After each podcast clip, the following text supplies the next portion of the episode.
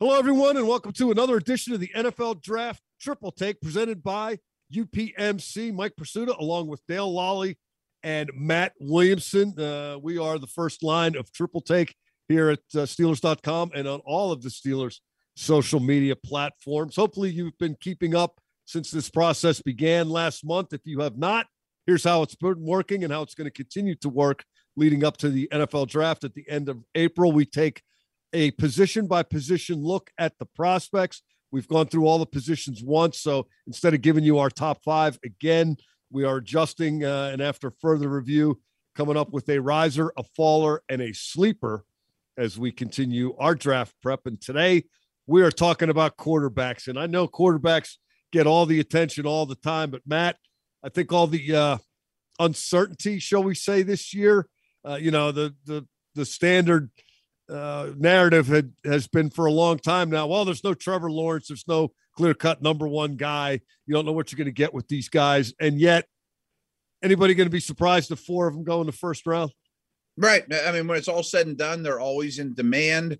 I mean, I know people have been hard on this class, and yeah, there's not a Trevor Lawrence, there's not an Andrew Luck, but I still think there's five guys that may end up starting a lot of games when it's all said and done. And uh, clearly, I mean, this is you know a draft it correlates with the draft, but it's been a crazy, crazy offseason in the quarterback world. Russell Wilson, Deshaun Watson. I mean, big names are moving and trades, and so that opens up some new spots too.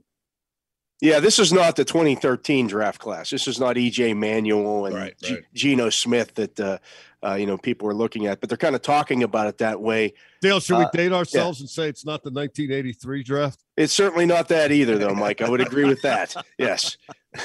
I don't even do I remember all those guys? Dan Marino, John Elway, Ken O'Brien. Ken, Ken O'Brien. O'Brien was the yeah. outlier. There was two Eason. more, right? Tony Eason. Tony Eason was in there, and the kid from Penn State, right? Blackledge. Blackledge. There you go. We're good. A, a fearsome five-some if ever there was one. I don't think uh, we've got quite that to work with this time either. But I, you know, the more I get into this process, and maybe it's just uh, familiarity, and you know, you, you get a little more impressed with recent exposures. But I'm starting to like a lot of these guys, and I'm starting to love my riser. And this is going to be kind of inconsistent with uh, the spirit of the thing, as Dickie Dunn would say. But uh, Malik Willis was my number one guy when we did the top five, and Malik Willis is my riser because he did his pro day, and Malik Willis put on a show, guys. And I, I get what it is. I get that the first read is the only read, and I get that the guy is always open, and I get that there's no rush, and that you're throwing in a controlled environment. But this kid put on a show. There were some questions uh, about his deep ball, among other things, as people have tried to gauge his readiness. And I don't care if it's against no coverage and no rush. When you can run around behind the line of scrimmage the way he did and turn and fire the ball 65 yards downfield and hit a guy in stride at the goal line, I'm impressed. Uh, his his personality was oozing through my television screen. Uh, Daniel Jeremiah, who's done way more of these things than I have, uh, these pro days said it was the most joyful one he'd ever seen. He also said he couldn't uh, remember seeing a better exhibition of deep ball throwing. Uh, I still don't think Malik Willis is a day one, game one, season one, you know, plug and play guy. But that upside, Matt, to me at least, it just keeps going a little higher and a little higher and a little higher. Yeah, and the more and more you learn about them, the more you have to like them. And you know, kind of what you said too is okay, you know, maybe he doesn't read defenses or his accurate or, or, his anticipation isn't where it needs to be the second you put him on the field. But okay, um, well then he shrugs off a, a, defensive end and buys two more seconds, and somebody gets wide open and he drills a football to him, or he you know, tucks it and runs for twenty yards. I mean, he has some trump cards that are going to get him out of the problems he puts himself in. Dale, we had talked uh, the last time we did quarterbacks about even if you don't want to plug and play this guy, you could have a package for him. You can do things, yeah. He could be mean, your third and one guy. He could be your goal line guy. Yeah, he could be yeah. your change of pace guy. You don't have to just sit him and learn and watch and be seen and not heard. He can contribute even if he's not the guy. Yeah, that's the thing. That's the difference between these these guys who have that mobility factor uh, and, and the guys who are pure pocket passers. That you can come up with things for these guys to do Um, it, it, and it doesn't have to be uh, a Kordell Stewart like slash. Hey, put him out there at wide receiver. Now you put him at quarterback and just say, hey, go make a play. We need we need two yards here. And so these guys can do it. And Malik Willis can definitely do that. Uh, there's a lot to like here. I, I, I like that you mentioned his personality because I've talked to him now a few times uh, between the Senior Bowl and not talked to him, you know, privately, but been in situations where I've sat there and listened to him hold a press conference. And he is an impressive guy. He handles that stuff really well, which is what you want the the face of your franchise to do. He's he's very laid back, uh, but you you see that leadership quality in him, and and uh, I, I just I love the kid case uh, you're not familiar with these shows, uh, you might not be aware that Matt and Dale uh, formed the tag team for the show called The Drive on SNR. And as that, since they spent so much time together, they invariably pick the same guys uh, when we go through these lists. So, which one of you wants to talk about riser Desmond Ridder? Go ahead, Matt. I, am really warming up to him. I mean, I think his personality, his maturity is obvious. Um, he won 88% of his games at Cincinnati, and he really changed what that program is and how they're viewed nationally. Uh, he was the best tester at the combine. Willis didn't run. Um, but the big thing with Ridder for me yeah. is let me interrupt you for a second. Yeah. Willis didn't run at his pro day either, and they asked him why not. He said, Because I know I'm fast. I mean, Lamar didn't yeah. run either. You know, like we know you're fast, you know, there's nowhere to go but down. But here's the thing is like when when I was brought up in the scouting world, it was kind of taught to me, and it was certainly true that court, hey Matt, quarterbacks don't get more accurate in the NFL. Well, that adds up. Things are harder. But lately, Dak Prescott, Josh Allen, more and more, you're seeing guys improve their accuracy at the highest level of play. And the reasoning behind it is technology's so far advanced, the biometrics and all this stuff and Ridder's been working out with Josh Palmer, and they've they've talked about it publicly that his stride length was a bit of an issue, and that's why he'd just throw some balls where you say, "What went wrong there?" And he's gotten better and better with his accuracy. And I trust some of these quarterback gurus to work out those kinks with things like biometrics that I don't know anything about. Dale, let's talk about uh, the faller category because, uh, believe it or not, I think you and Matt have come up with a different guy. Oh, good. Really? Oh, okay. Well, my follower is Carson Strong. Uh, oh, that's there was, my follower too. Okay, yeah, there was there was there was some talk that maybe this guy might work his way into the uh, the conversation to be into the top five type conversation, and you know, watching him throw the football, you know, there you know he's a pocket passer. Uh, he's not the most mobile guy. He is coming off of a major knee injury, uh, but watching him throw the football at the combine the accuracy that you'd want to see from a guy who's purely a pocket passer wasn't the ball placement wasn't great and so I just told us that the accuracy doesn't matter anymore you get better like that because the stuff he doesn't yeah but i want to see them make i want to see them be accurate when they're throwing the ball against air when there's no defenders there and a lot of his like crossing patterns and things of that nature were down low or they were you know a little bit behind and things of that nature and i and i just think that you know he's going to be there in the third round for somebody. He, that doesn't mean he can't be a good quarterback. Mm-hmm. You know he's got size. He's he's got a big arm, uh, but I just don't see him breaking that top five this year.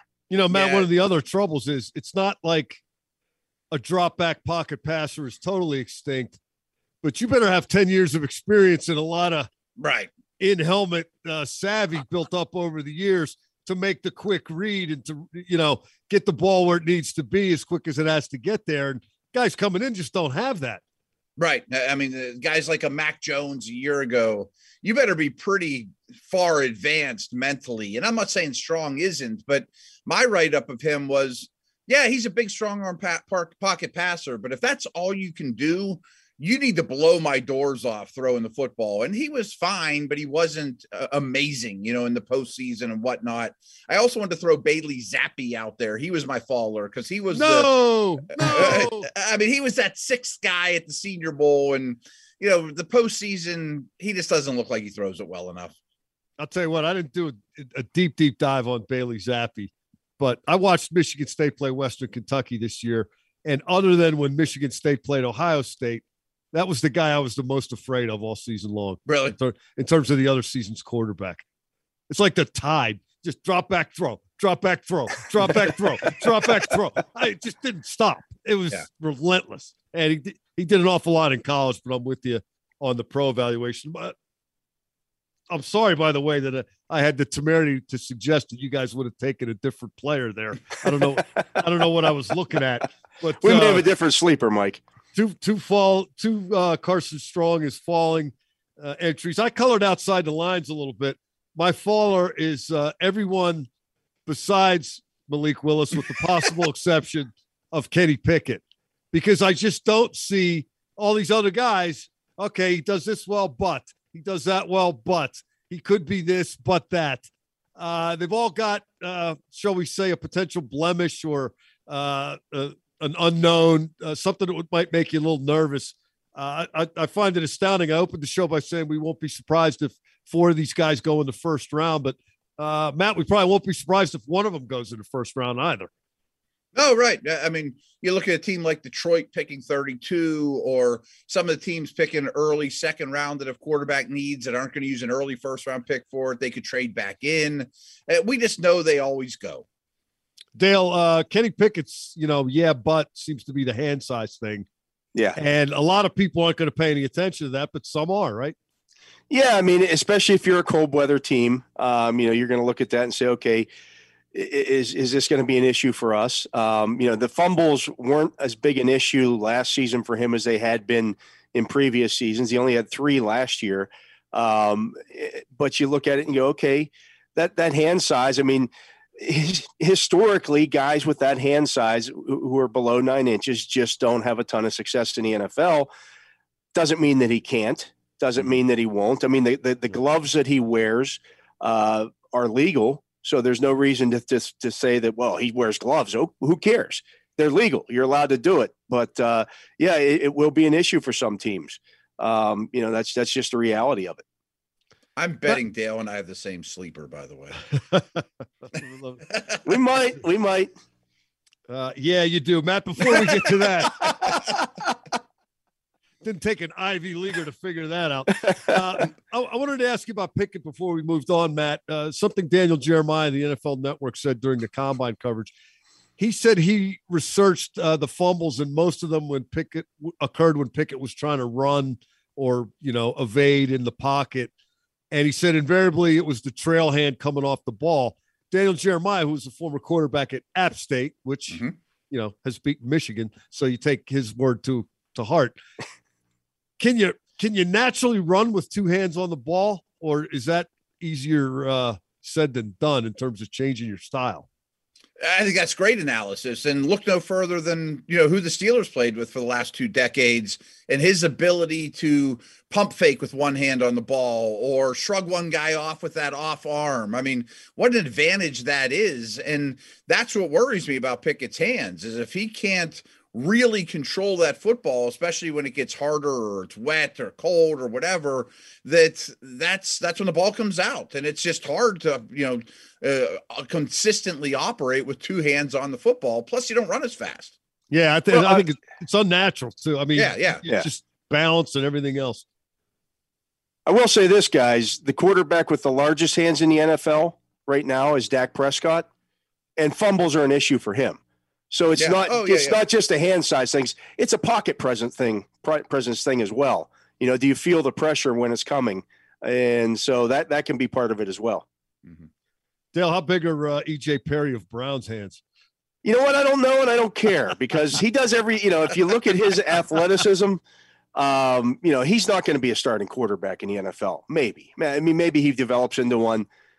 But you could do some stuff with this guy as your backup. Maybe, maybe he turns into the next. Uh, uh, Taysom Hill is the obvious example. yeah, I mean, you know, that, right. that kind of guy. He's six two. He's two eleven, so not huge, but but decent size. But he ran a four six five. Looked really athletic at the combine. Throws the ball fine.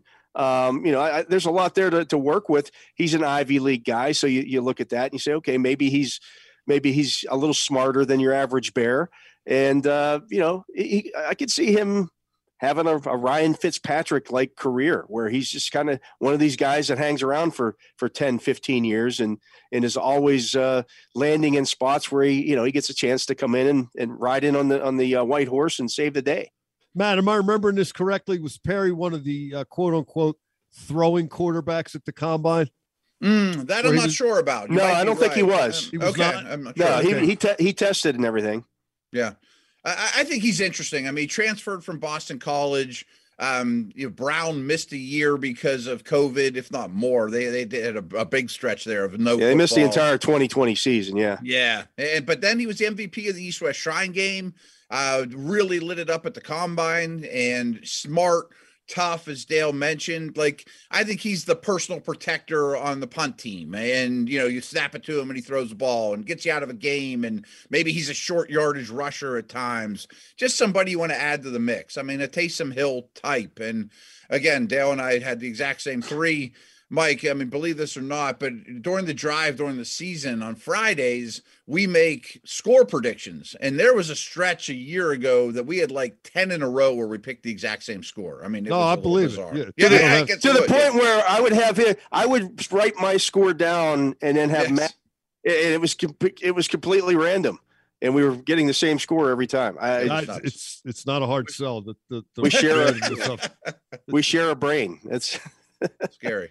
Uh, my sleeper is uh, purely a, uh numbers guy. Uh, Cole Kelley, Southeastern Louisiana, 6'7, 249, threw for over 10,000 yards and 85 touchdowns, ran for 841 yards and 38 touchdowns in college. What do we want from quarterbacks, guys? We want people with size, we want people who can throw it, and we want people who can also run it. Yeah, yeah. we also Uh, I want people to lead their team to touchdowns. You mentioned a lot, there were a lot of touchdowns there, man. a lot of touchdowns. So you know what? I didn't do a deep dive on deep dive on this guy, but uh, uh, I caught a glimpse of of the numbers, and yeah, okay, sure, for a sleeper quarterback, why not? Yeah, I I mean, like if, if you bring that guy a guy like that in as a camp arm, you never know. Um, he he could Plus, turn into your something. off-season basketball team, Got a lot better. you know, six Yeah. seven, two forty nine, playing against the gym teachers and people like that. I, I think he could post a few of those guys up. He I'm may sure be a he did. tight end too. I mean, one of those be. Logan Thomas types, you know. It's it has been known to happen. Just uh, get athletes and figure out what they do best once you get them. That's going to do it for our quarterback further review. I want to remind everybody that uh, you can catch all of these types of shows on all of the Steelers social media platforms. We're going to keep doing it and doing it and doing it between now and the NFL draft at the end of April. Thanks for finding us for this version, however, and wherever you found us. Until next time, for Matt Williamson and Dale Lolley, I'm Mike Prisuta, and this has been the NFL Draft Triple Take presented by UPMC.